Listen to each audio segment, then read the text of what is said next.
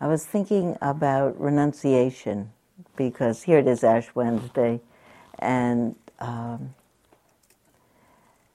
maybe this. Uh, I, at one point, I had the thought I have to vow to celebrate every moment, not just be present, but celebrate it. You know, uh, and you know it comes up immediately. Celebrate what? The fact that someone that I know and care a lot about is at this moment quite ill and in the hospital. I've, a friend of mine died two weeks ago today. I miss her a lot. What to celebrate? To celebrate the fact that we have the capacity to love each other as much as we do while we're here, maybe to find something to pull up the heart, to say, you know, it's incredible to be a human being and have a life.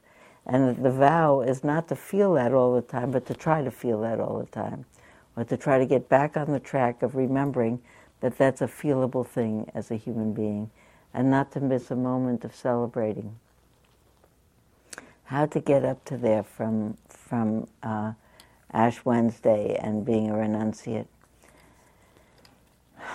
when I, not long into my own practice, uh, when I really began to enjoy it, when I really began to feel good sitting, and had some moments of really feeling that my mind could really relax in the middle of a life.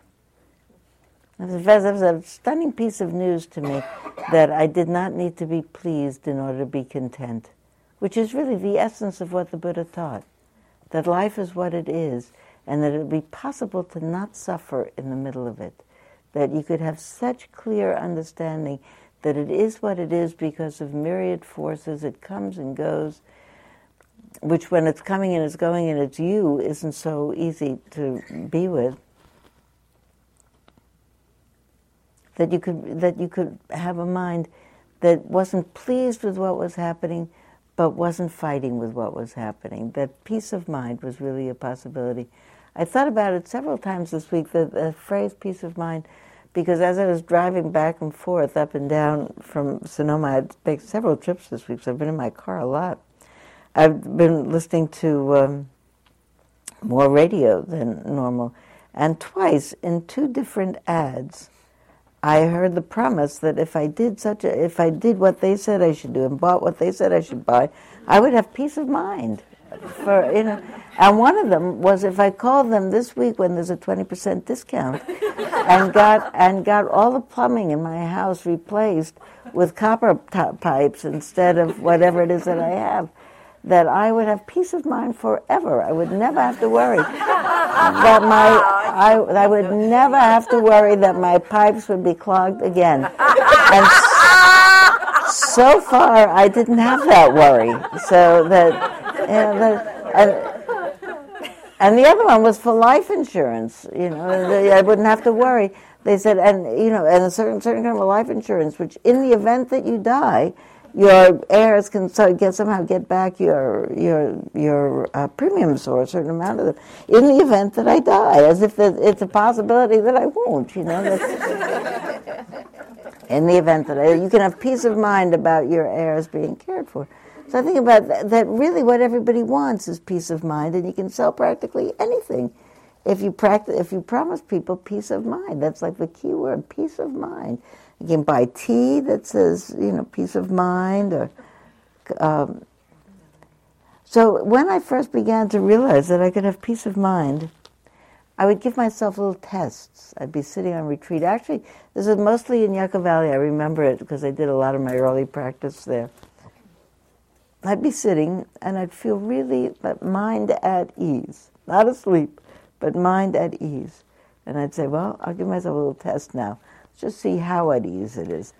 I would bring up some issue in my life that was a, a, a worrisome issue or an issue that normally would catch my mind and it would run off and start worrying.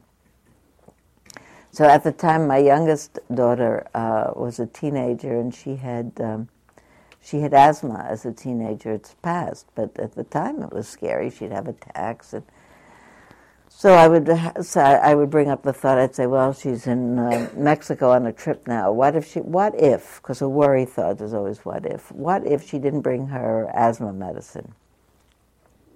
So that's a thought that normally could trigger a big flurry of worry. And, and I would watch my mind say that I could bring up that worry, and it would sit there and it'd say, well, if she didn't bring her asthma medicine, they got pharmacies in Mexico. And uh, besides, she probably did bring her uh, medicine with her. And besides, something else could happen to her. You know, I'm not in charge of every, I can't supervise every street crossing in her entire life. And, you know, the mind, the mind when it's relaxed, remembers it's a fundamental wisdom, you know. One of the things I said earlier before we started to sit is I'm pretty sure someday we're going to say this is all so much simpler than we thought.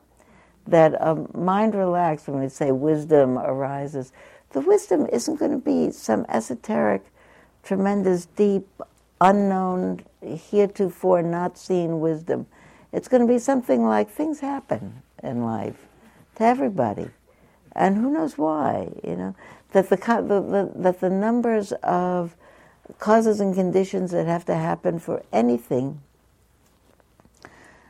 wonderful and desirable or not wonderful and undesirable to happen are so myriad that when anything happens, you have to think, wow, the karma of this is incredible. You miss your plane, you sit down on the next, and you feel annoyed, and you sit down on the next plane because you're going to miss your job interview, and you sit down on the next plane, and you meet the person who's going to be your partner for the rest of your life.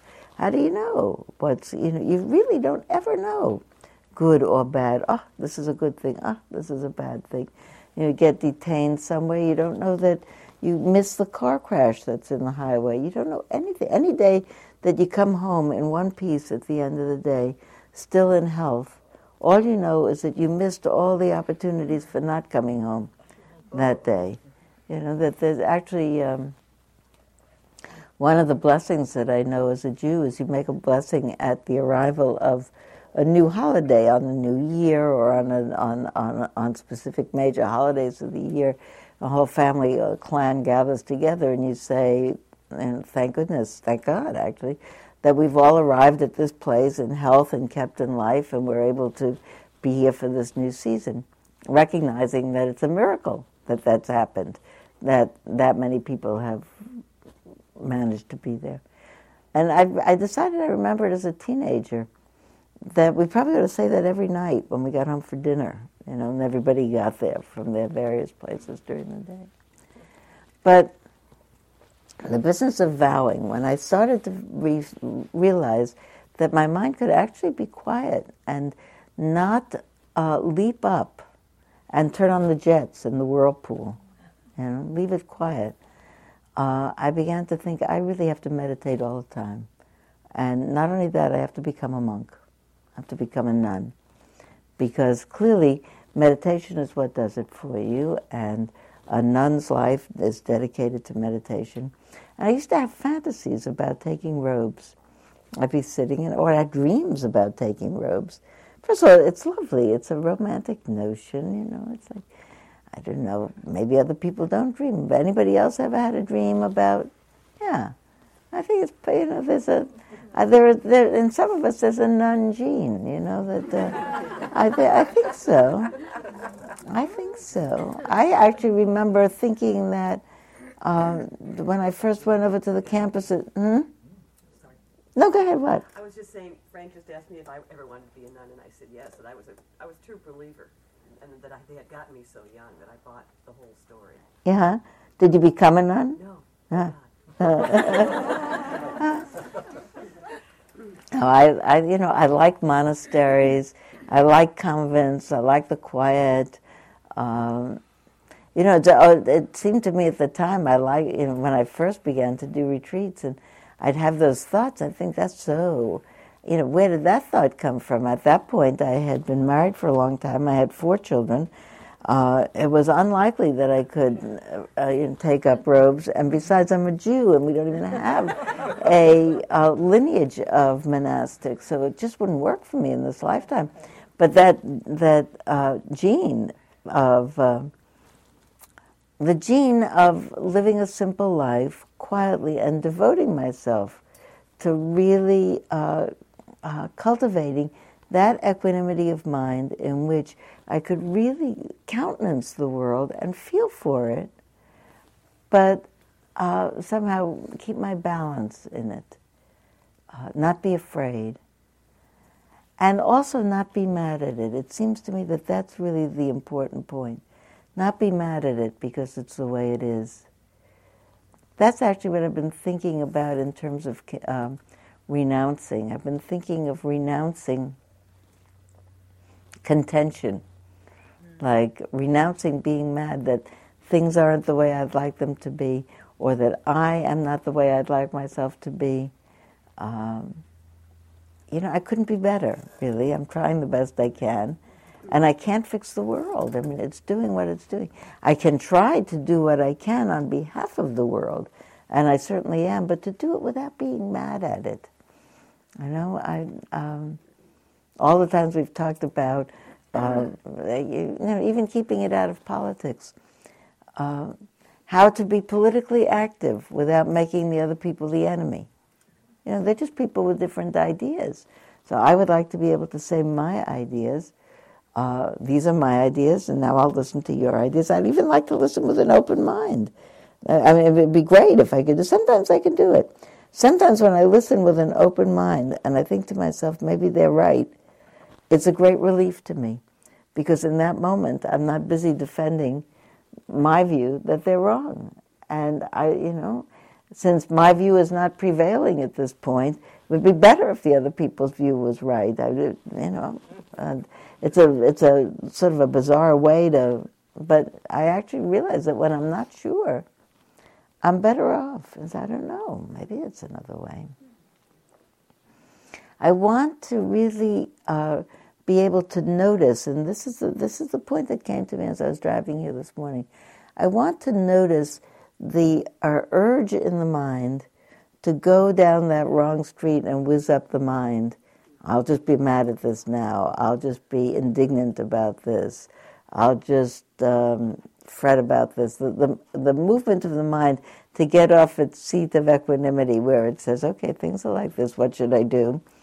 And to renounce that impulse. That's really, it's really, it's a vow to meditate. It's a, but it's not a vow to live home or to take robes, it's a, or to stop living in the world. It's a vow not to whiz myself up if I can catch myself about to do it. Let me see if I can think of an example of catching myself on the way to do it. There's so many examples. Maybe you can think of one where somebody tells you, "Did you read so and so said about this and this?" You know, and the mind just goes, "Yeah, yeah." We could get like in a little uh, indignant about that.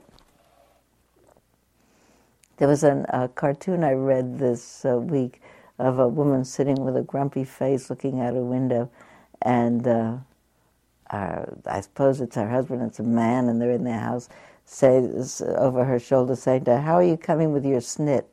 You know? but, so, you know, how to get over this, how to notice that I'm in a snit and say, you know, I do not have to be in a snit about this. You know, I can be concerned about this, but not in a snit about it. You know, that uh, renouncing snits somehow. because really, a snit is, I am mad at the world because it's not going my way, which is another way to say, or I'm mad at you because you're not doing what I want you to do. So I'll just be mad at it, as if it's coming to me that it should be my way and that I and that I have a right to be mad until it does. First of all, it's coercive. You know, anybody here who has done the SNIT routine, you know, we, you know, I certainly know. Anybody here knows the SNIT routine, otherwise known as the pout routine. it's it's not nice. It's really mean. But you know, it's not as obviously mean as shouting at people or being vile in what you say. But it's a sneaky way of being mean. And how to renounce that and replace it with goodwill is, I think, the essence of practice about everything with a person, with a community, with colleagues, with your partner, with the world, with your body. How not to be mad at it because it doesn't behave in the way that you wanted it to. It's disappointing. You know, we're expecting for it to continue to behave itself, you know, until the end but and it does be it behaves well enough until the end, but then it breaks down. It's it's, it's a machine. It's not an infinite thing. It can't be different. And yes, so this is it. Yeah, no, no, no. But uh, that's, that's terrific. What's your name?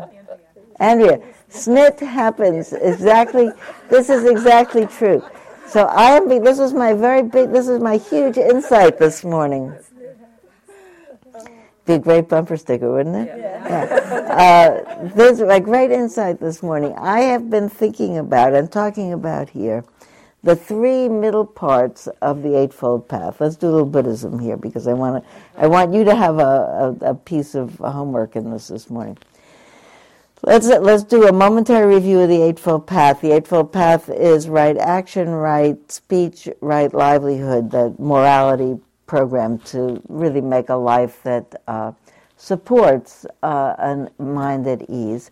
Right effort, right mindfulness, and right concentration, which are really the heart of the path. They're the middle of the path, and they are the mind training aspects of the path Uh, which lead to right understanding and right aspiration. Right understanding being really seeing clearly that suffering is contention.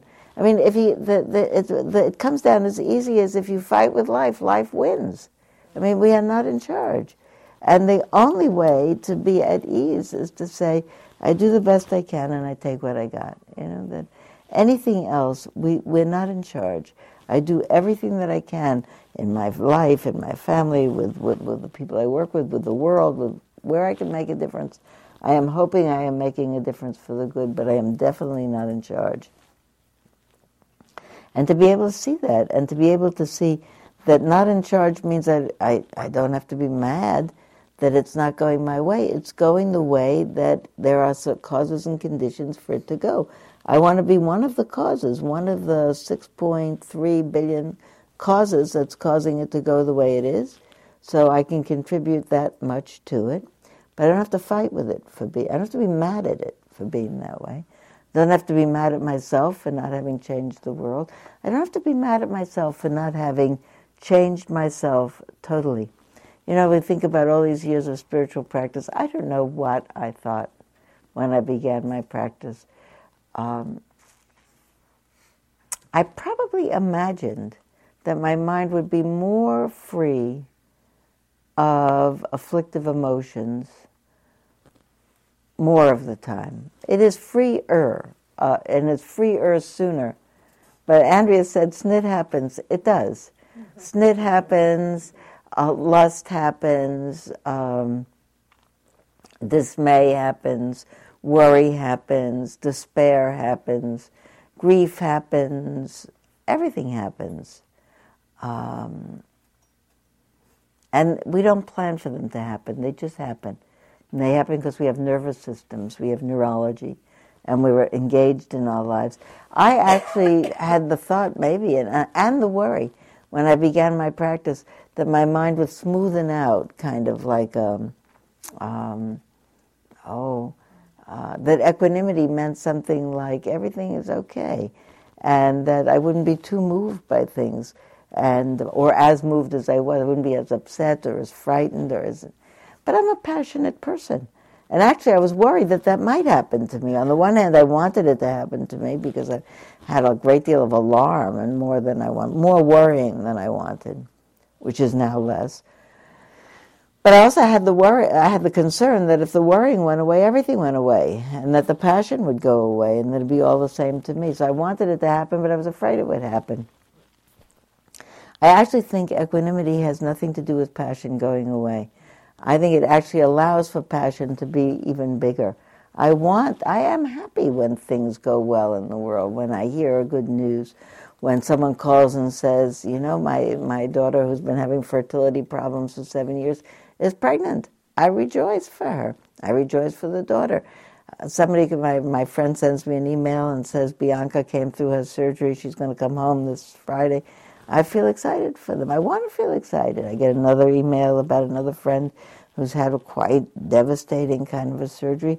I feel really sad for her and for everybody because because I love her. As long as my love machine is operating, I'm going to feel excited when things go well, and I'm going to feel sad when things don't go well, and I don't want it another way. I want to have the mind that's going to be able to hold it. You know, on some days, by the end of the day, I feel like that's enough news, you know? At this point, maybe just let's not check the email again. Actually, I was thinking about email. Email is a really hard addition to uh, a life, honestly. There's too much news too fast on the email. Uh, too fast, you read one, oh, good, oh, terrible, oh, good, oh, terrible. You don't have any time for the mind to. No, seriously. Except my friend Donald has a very who teaches here when I'm not here. Did, did Donald teach you his email practice? The email practice is very good. You may, you start the email, you boot up, and you say to yourself, "May I now do this email with love in my heart and with good wishes for every piece of news that I now discover." And he does it before every new email.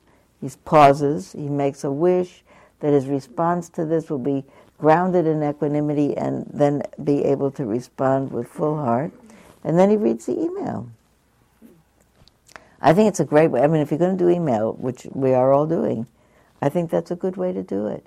Because otherwise, at the end of it, I, or in the middle of it, I feel overwhelmed. There's too much news of what's up and down and up and down. I think the heart does not have time to accommodate it. And, and of course, it's what we've got. You know, I don't want to sound like we should go back to living in remote villages with no telephones. Uh, but I, you know, sometimes I wonder about that the, our neurology is not strong for so much news and 24/7 satellite TV, so you know mm-hmm. what's going on all over the world. I wonder if our machinery is really on overload and we don't know it. Probably. Mm-hmm. So, what I really am trying to renounce when I can is the gratuitous picking up of something and tying it into a bigger knot than what it is. That's what I'm trying to. Trying to renounce contention. I would like my mind to meet every moment. Well, maybe like Donald's email. May I meet this moment openly with kindness in my heart. Then I could do a lot of email and read the newspaper and even watch the television if I wanted to. If I could meet that moment clearly. And for each of us, it will be different how much, you know. You know, there are, I'm sure people who can do tremendous amounts of inputs of stimuli. I find I think we're all different we know this about babies. Anybody here ever had a baby that was uh, overwhelmed by stimuli easily? Is, a couple of my grandchildren had that. That you know things like a vacuum cleaner upsets them tremendously, or a doorbell ringing. And people have different nervous systems. I overwhelm quite easily with lots of stimuli everybody's got a different nervous system. So there isn't a formula for how to do it. Uh, but I think about it a lot when I think about the fifth precept about uh, vowing not to intoxicate my mind in a way that leads to heedlessness. If I know that such and so much stimuli makes me confused, then it's my business to know when to stop. You know, so I don't I don't have the genes that cause me to worry about substance abuse because I, mostly I think that's genetically based. But I could, you know, abuse the email or too much CNN or too much telephone, I suppose. So let's go back to the vow. The vow is related to the second of the Four Noble Truths. Did we finish the Eightfold Path? Right understanding that things are the way they are, and right aspiration is the eighth that, that uh, seeing how this life is really fraught with difficulty for everyone. You know, when we listen, when we say what's in our heart at the end of the time that we're sitting, I think that is always for me. I learn the most in that five minutes. I think than I do always in the whole time that we sit, because I listen to what people, you know, what's in people's lives and minds, and I realize all the things that can happen to people This can happen, and that can happen, and this can happen. Uh, all the things that happen with our bodies, all the things that break our hearts or confuse our minds. So many ways to be in pain. If I listen to that, such a sense that just being a person, without a complication of being a person in poverty or a person living in a war zone or a person who is being discriminated against for any reason of their person, who they are, or who their parents were, or whatever. That just being a person is such a hard thing to do because something or other is going to happen to you or to somebody else. I remember, um, I'm sure I told you last week that one of the things that Martha and I talked about all through her illness, she said, is every once in a while I would think to myself, she said, I have this moment where I'd really be mad that I had pancreas cancer. And I'd think to myself, why me? And then she said, after a while, I'd think to myself, why not me? You know, it's one of those things that people get. Everything is why not me, you know. So when our mind is quiet, we think, why not me? But we don't think, why not me? Okay, it's fine, or I, you know, we're not pleased with it. But the mind in that moment isn't mad at it. Why not me? It's one of the things that happens to people. How can I take care of it? So it seems to me that that clear understanding, everything happens to everybody, really. That's the message that I get when we sit here. We listen to the prayers for people. Everything happens to everybody. Some really uh, desirable and, oh, good, this is happening. Oh, Michael's got triplets now, great. And other people dying, okay. Uh, everything happens to everybody, and on addition, but then the corollary to that always seems to me so clearly. Therefore, since everything happens to everybody, and in the end, every, every, every life is finite, to use every moment for anything other than relating and caring and an appreciation and a friendship and in love and compassion seems such a terrible waste of a moment. To add any extra pain into a situation that is by its very nature painful before you complicate it with greed, hatred, and delusion. To complicate it with greed, hatred, and delusion so I really think the big renounce is renouncing greed, hatred, and delusion. So here's a story that I've been thinking about this morning.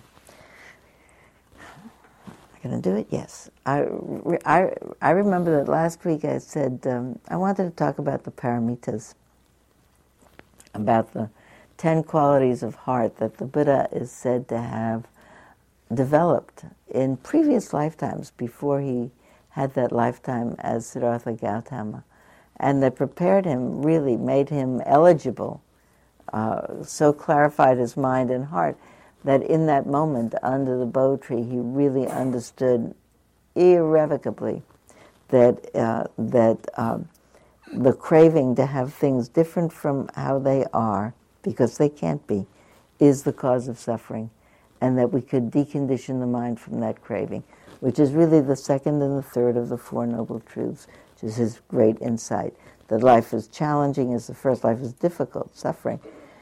That it's actually not the life itself, but it's the sense that it should be different that makes it so suffering, that, that is suffering, that we could really condition the mind so that it met the life in a way that didn't fight with it. Said, okay, this isn't what I wanted. I don't like this. I'll do everything I can to take care of this. But I won't complicate it by being mad at it. It's what's happening. What can I do now? And then looking around to see what can I do now. And that the Eightfold Path is the fourth of those Four Noble Truths to say, okay, I can do all of these things. Okay, we start from there and leave those lists and go to the paramita lists. He cultivated generosity, morality, renunciation, wisdom, patience, energy, truthfulness, determination, loving kindness, and equanimity. And what I have been in the habit of thinking is that all of them, all of them were generosity in different forms. The first of them is generosity, and uh, So you think about generosity, giving away things, or uh, the the mind freed from the sense that it needs to have something. And actually, when we think about generosity, we usually think of about a tangible thing, giving away this or that. But I actually think it's a generous thing to give up the need to have things a certain way. That's also a generous thing. But this morning, when I was thinking about it, oh, so when I was thinking about everything as a permutation of generosity, I thought through all of them and said, well, uh, morality is a permutation of generosity because morality is the gift of safety. When people come into a place where everyone has taken a vow of morality, they feel safe, and that's a gift. When we come on retreat and everybody takes vows of not touching anything that isn't theirs, we have no locks on the doors up there, people leave their stuff around. No one ever takes anything that's anybody else's. It's a gift to live in a moral community. That renunciation I always thought of as a gift to ourselves. You know, if I renounce uh, a certain kind of um, um, need that's been oppressive to me, if I renounce it vigorously enough, and it, and because things after everything is temporal, it stops pulling on me. I will have given myself the gift of temperance. Everyone who's in a in a twelve step program knows that they that that renunciation is actually a gift to themselves. You give yourself a mind that that stops craving. It's a pleasure to discover that the craving has left. Eventually, the craving will leave. Everything is temporal. That um, patience, by the way, is a gift to everybody who's around you, because if you don't lose your patience when, in fact, everything is going, you, know, you come to pick up. I, I always like that you go to pick up your dry cleaning and it's not there, and you don't make a fuss. You say, "Oh, I'm supposed to pick up the sweater. It's Tuesday." It says sweater isn't there. There is no point to make the fuss, even if your ticket says Tuesday. The sweater will not be there just because it says Tuesday. And it's such a relief to the dry cleaning workers and to everybody else there. If you say, I'll come back tomorrow, everybody relaxes around there. If you are online in a movie or in the bank and you're not t- tapping your foot and looking around and looking irritable, everybody else calms down. Patience is a gift to everyone. Truthfulness is a gift to everyone. It's generosity. You tell me, how is truthfulness a gift? People know reliably how to act if they know what reality the reality is. That's the gift. Sure, sure. Well, it goes along with patience. I was, uh, when you go in and tell the truth, I was uh, brought into a hotel, got the wrong room, and they gave me a much better room than I I was entitled to, went back down and uh, walked up to the person who had done the room, and I said, listen, I want to talk with you about my room. And everybody looked at me and was geared up, and I said, this is the nicest room I've ever gotten into in my entire life. I don't know how I did it, but thank you. And then the truth is, it was the nicest room that they'd ever given me. And the fact that I didn't bring them a hostility, which is what they usually get when somebody says that, I could just feel the whole uh-huh. Yeah. yeah. I just came to my mind too when we were thinking about truth, and I hadn't thought about this before. But just because I've been involved with uh, people I care about recently who have been very sick, it's been really, uh, I think, a gift that when the healthcare professionals tell people exactly how sick they are in a good way, you know, tell them what is going to happen, and really don't keep anything secret. Uh, because everybody knows when you are keeping a secret. Also lets you know all the options.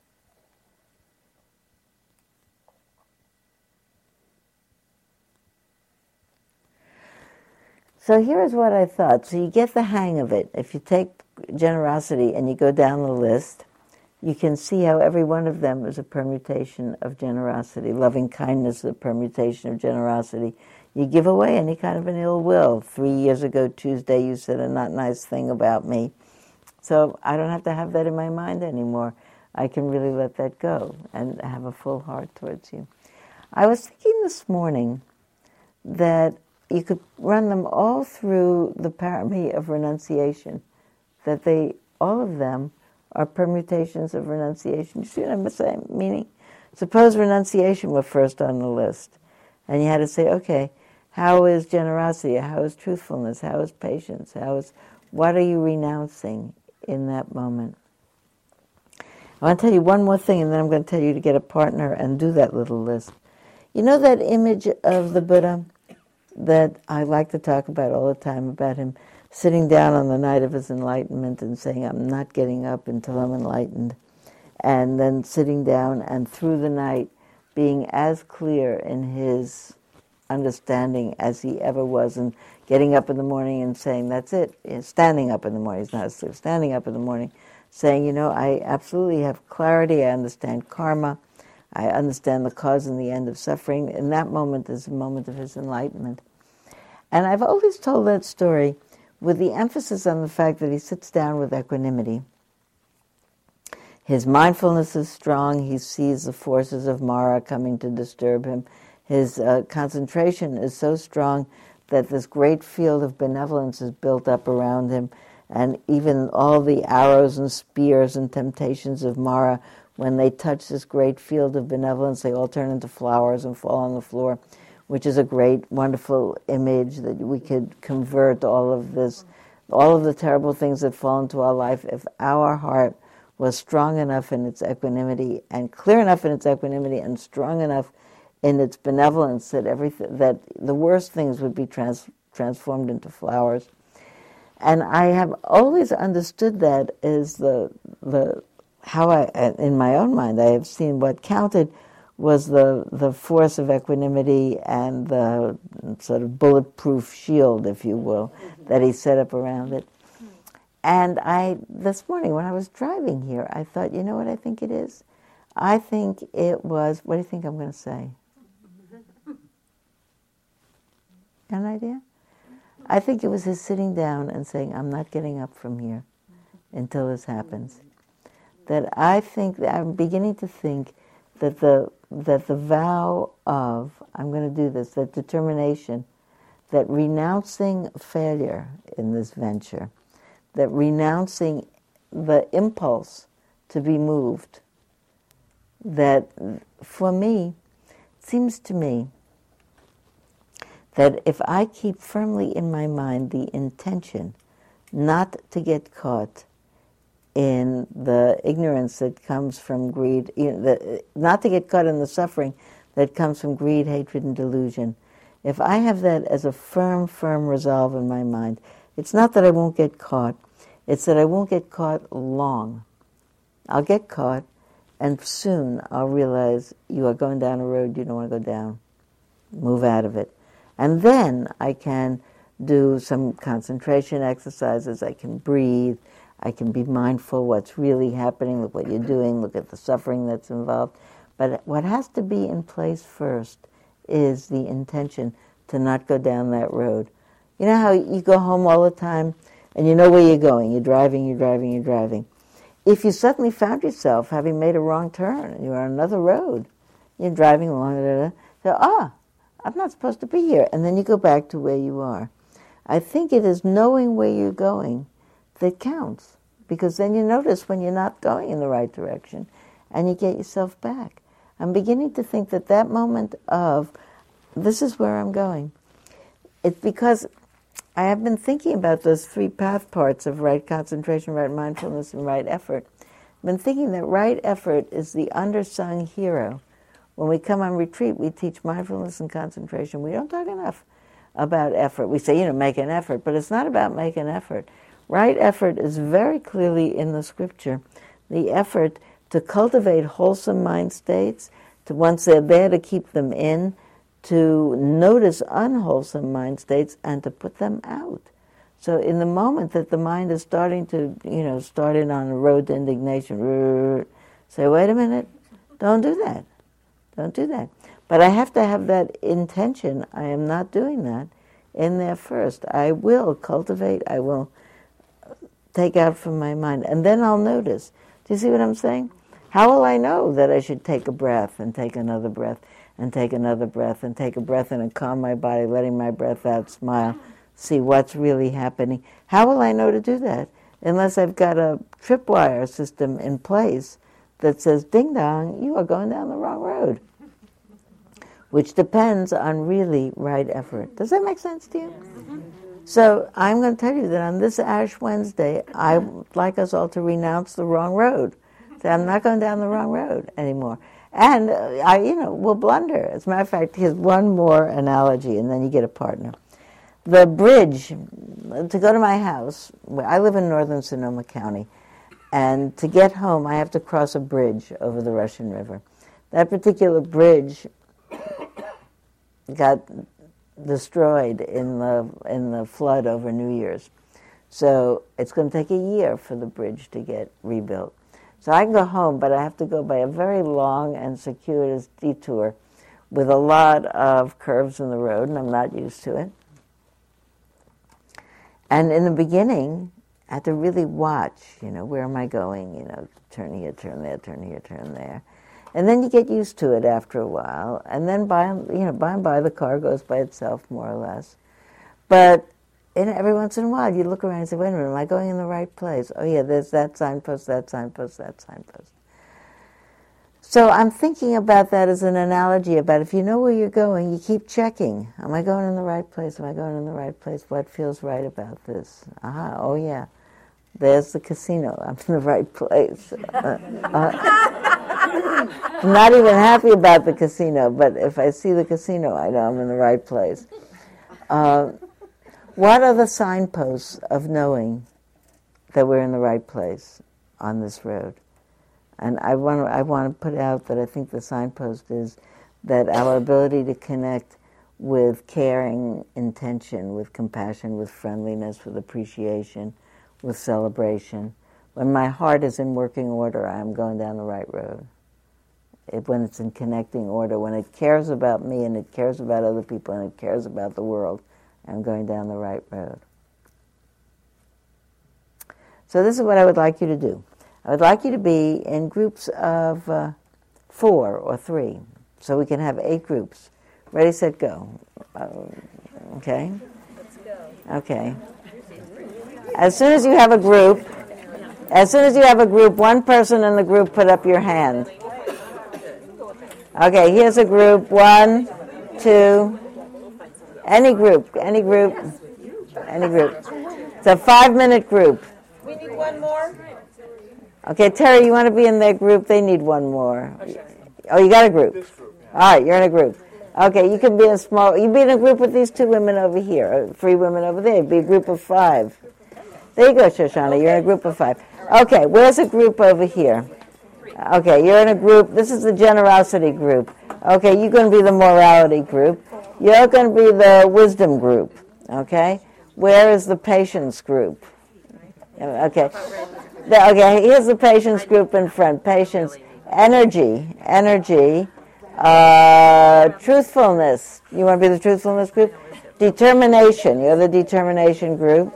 Loving kindness. Okay. All right, you're the loving kindness. You want to be the equanimity group? No, no, no. You're going to be the equanimity group. Edie, you're the equanimity group here. Okay. Huh? You don't have a group? Oh, okay. So here's the goal. Does everybody's group have a name? Okay. You don't have a group? Okay. Where's the generosity group? Where's the morality group? Where is the energy group? Where? Okay, that's a good group. We can have two separate groups if you need it. Where is the uh, uh, wisdom group?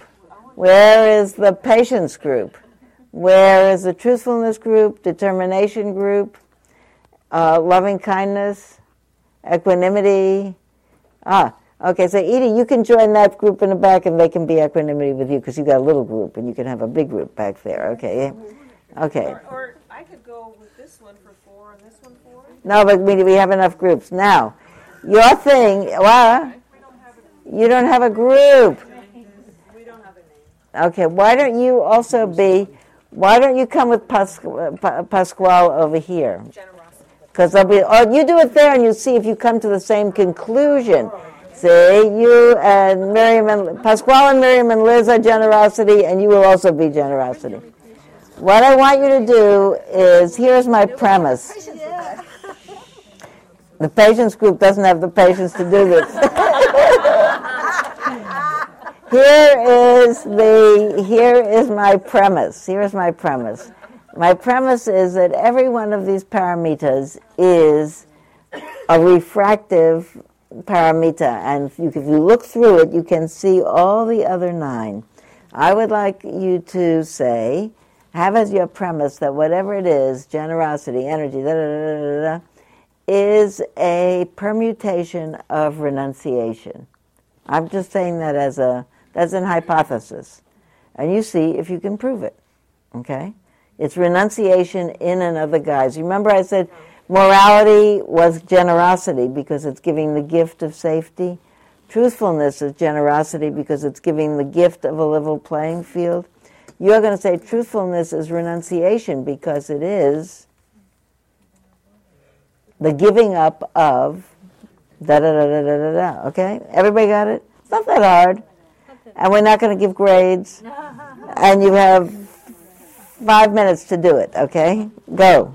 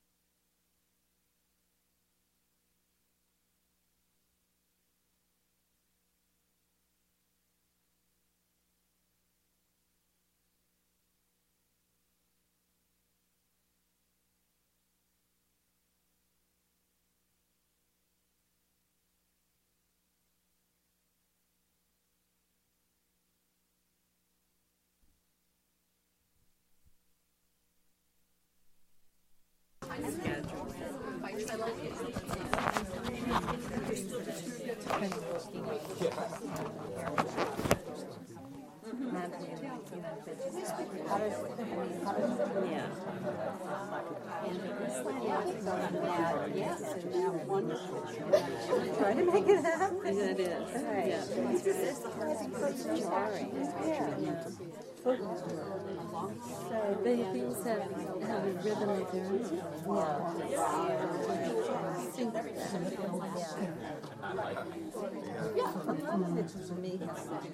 Well, there is choice always. Well, one of the things that um,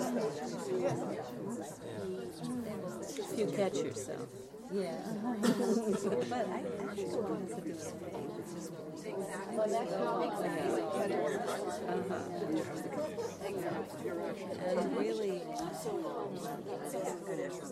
I'm aware that everybody seems to have something to say, and uh,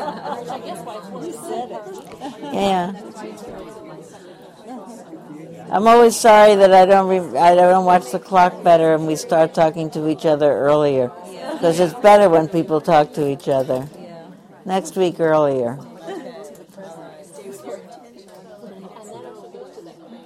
How about one person from each group say something about what that group thought?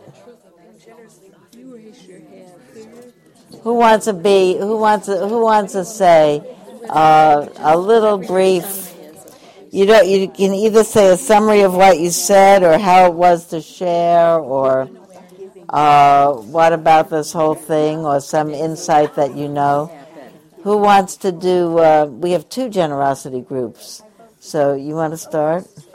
Sure, so kind of how we, how we found that Just some, some, so- something you feel like saying, Liz, about your group, because everybody's going to go, so not too long. So. Okay, so in looking at generosity as a form of renunciation, we came to the idea of it just being the letting go of greed, but also letting go of, I think, barriers that we create between ourselves and others. There you go. One of many things that we discussed. One of many things. There's another generosity group back there. Generosity is renunciation because you are renouncing selfishness, greed, self-interest, the outcome, the control, or having it the way you want. Uh, you're renouncing impatience, stupidity, and hatred and anger. There you go, Norma. Okay. Where's the morality group? Where's the morality group? Go. Hey. Well, we talked about morality and, and we kind of went further. We, as far as renunciation went, we talked about renouncing moment by moment, um, things that would harm other people and basically renouncing immorality. And that make, so there's renunciation there. And then we talked also about it, um, about generosity and morality and about how when you do renounce that, it's a gift to yourself as well as to others because you feel so good about um, what you're doing. Uh, What's your name? I forgot. Colleen. Colleen. Thank you, thank you, thank you. Okay, where is our wisdom group? Go. For wisdom, we, we, the person actually who, um, Loud, loud. the person who uh, discussed it most clearly has laryngitis. just be patient. But, but there was wisdom in renouncing the sense of our own, um, our own mindsets that our views of reality, our views of how things should be, is the truth. And, and the difficulty with other people and family and friends who come back. We first talked just about renouncing, you know, we got into the discussion about Lent, we could renounce, you know, meat, or we could renounce, it, and all, all those things seem quite easy, but the idea of renouncing our own judgments, our own sense of, we, we really do know what's so. hmm Right, right. Who will I be if I don't have my view? Right. So, wisdom energy. Where is the energy group? There you go. Thank you very much. Energy group. We started by thinking it was very complicated, and we ended by agreeing that it was really quite simple. That right energy is being fully present, being in the present, and that to be fully present, I need to renounce anything that takes me away from that. It's the apple juice, the Mm-hmm. unfiltered apple juice. Mhm. I'm letting it filter. Thank you very much. Uh, energy, wisdom, energy, patience. Oh, you had another energy group. There you. First of all, we thought we had the most difficult assignment. so easily. Uh, then, then we uh, saw it as requirement for renunciation. We, you had to have energy to go into any uh, agreement with yourself to do anything and to um, be in any of the right paths. You have to have the energy for that. So this is the right energy, which is balanced energy, not manic energy, centered energy. Mhm. When we wander with it. So actually, it gives us a time to say, as a group, that we hope that you and Jana have enough energy for this week for what you need to be doing. Yeah. May it be as suffering free as it can be. Thanks for being here. So, we had that group, Norma's group here, group. Group, group? Truthfulness. Truthfulness. Oh. Go ahead. Um, Terry. We kind of went around a little bit. Uh, First thing came up was ego. You have to renounce the ego to, to really practice truthfulness. And, and then we kind of looked at this idea of it's just fear. It's fear of kind of abandonment. Fear of you have to let go of that fear of being alone, of actually just being okay with being yourself, because that's where it seemed like a lot of the untruthfulness came up. Is even in your example of not telling the person, the patient, what was going on. wh- why wouldn't you do that? Well, it's because you're afraid that you can't handle the pain, or you'll not be appreciated, or Mhm. so. Then it kind of came down to just fear of being abandoned, and Mm. so you have to let go of that fear and go more into the fear of acceptance that whatever is true is true and accept that. So. Mm. I think one other thing that also uh, was kind of interesting is when we were talking about the second noble truth and how the truthfulness is what makes us, or not having the truthfulness brings up that greed and the delusion and the other one. And if you can be truthful, maybe you wouldn't have any of that. So I don't know how that eliminates the second, or it doesn't eliminate it, but it makes it Mhm. better. Mhm. Or changes it. hmm Thank you, Betsy. You know that, that I love it that everything is is hidden in everything else. You know, we could have the one noble truth and the one paramita and the one fold path. So how about that group in the back, Lynn? Your group. You are you the? Edie's going to speak. Okay. Well, our group is equanimity, and we certainly, as, especially as we're listening to everyone else, we're all nodding and saying, well, you know, it's exactly the same as all the other groups. And then perhaps the single um, quality is um, equanimity is the renunciation of jumping into the future or being in the past, or the renunciation of not being present. Mhm. But then within the the renunciations, we're also renouncing views that were right, renouncing opinions, renouncing um, anxiety, greed, hatred, and delusion.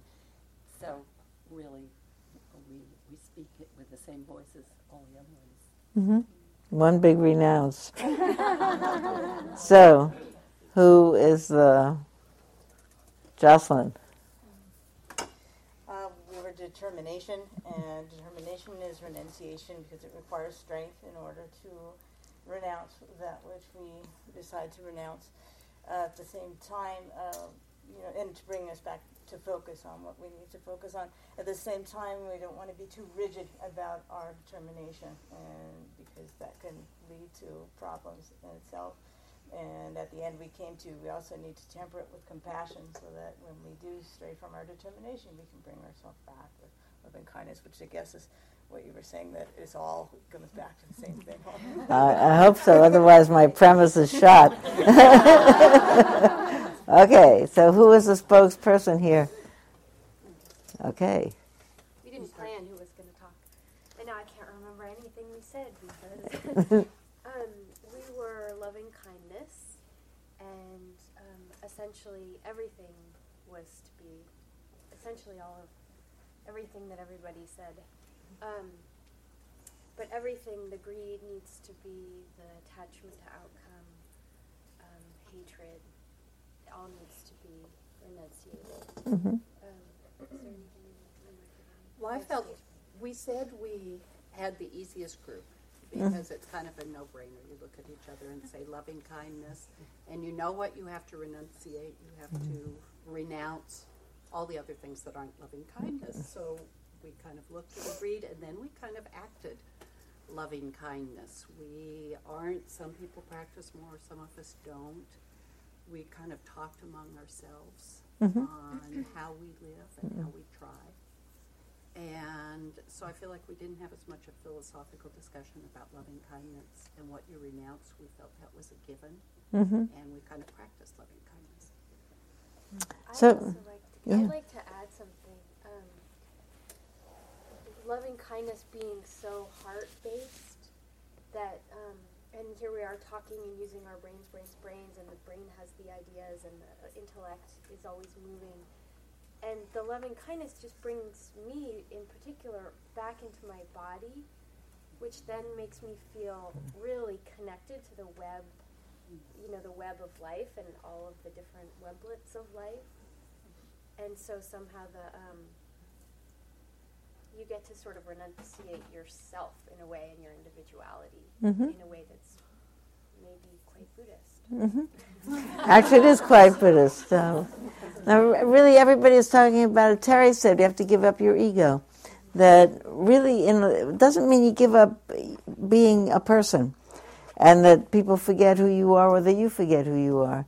But you get up, you, you give up that ego-driven need, which is, I think, what the Buddha talked about as being the clue to the end of suffering that this, you know, the, and everybody said it one way or another. The ability to look and say, "This is what it is. It is, or it isn't what I wanted, but it is what it is." And how can I be with that without needing it to be other? And I, I really think it's a very important thing to talk about bringing it back in your body, and how do we live it. Thank you very much for doing that. Yeah. Patience. Oh, patience! I'm sorry, I didn't have the patience. Very grateful to be able to wait until the end. um, not being attached to control, not being attached to outcome. Um, I mean, I can say now everything else everybody else said. That's very funny. you were very patient about that. I just wanted, it feels, when I hear the, na- the word renunciate, inside me, there's a feeling of, it sounds like, I have to do this, and I have to do that, and it feels like it's a do, so much of doing, and the piece that I would want to balance it with is acceptance Mm. of when I don't, aren't, not able to Mhm. do it, Mhm. is uh, the Mm. non-doing that Mhm. allows for the doing. hmm I think that's a very important thing because you can think about renounce, rrr, uh, but you know, then Jocelyn said it. You know, then you, when you make a mistake, or when you find yourself not even going to make a mistake, when I find myself on the wrong path, say, "Hey, you don't want to be here. Don't do this. Let's do it that way." But you know, without without a judgment, like you know, I did that terribly. Say, "Whoops! I made. I, you know, I turned one block too soon." And go back, and go again. Um, you know, I also had one thought. Thank you very much for doing that. Thank you very much for staying a little past 11. I also take an idea from this last group share. It said, you know, we stopped talking philosophically and we started to talk to each other about what do we really do. So I thought to myself, next week, it's been on my mind actually, uh, to talk about what do we really do in real life? Because people say, well, I practice a lot, or I don't practice a lot, or I never go on retreat, or I go, I, you know, that person, they did three three month retreats. What counts? And what really transforms? And I think, now this may cause everybody to come or not to come next week, but I really want us to talk to each other about what do you do? And what is your practice? You know, and I want to tell you in advance that I, everything counts. It's like the paramitas, you know. So I have a very. It's not like oh, I'm going to fail a test. I've never sat on a retreat. We are all here because we are all practicing conditioning the heart to, to non greed, non hatred, and non delusion. And we are all doing it in different ways, probably 60 different ways. And I think it'll be very helpful for us to talk to each other really about what do you do? Do, do you, in fact, do have a daily practice? What is your daily practice? All of that stuff. So.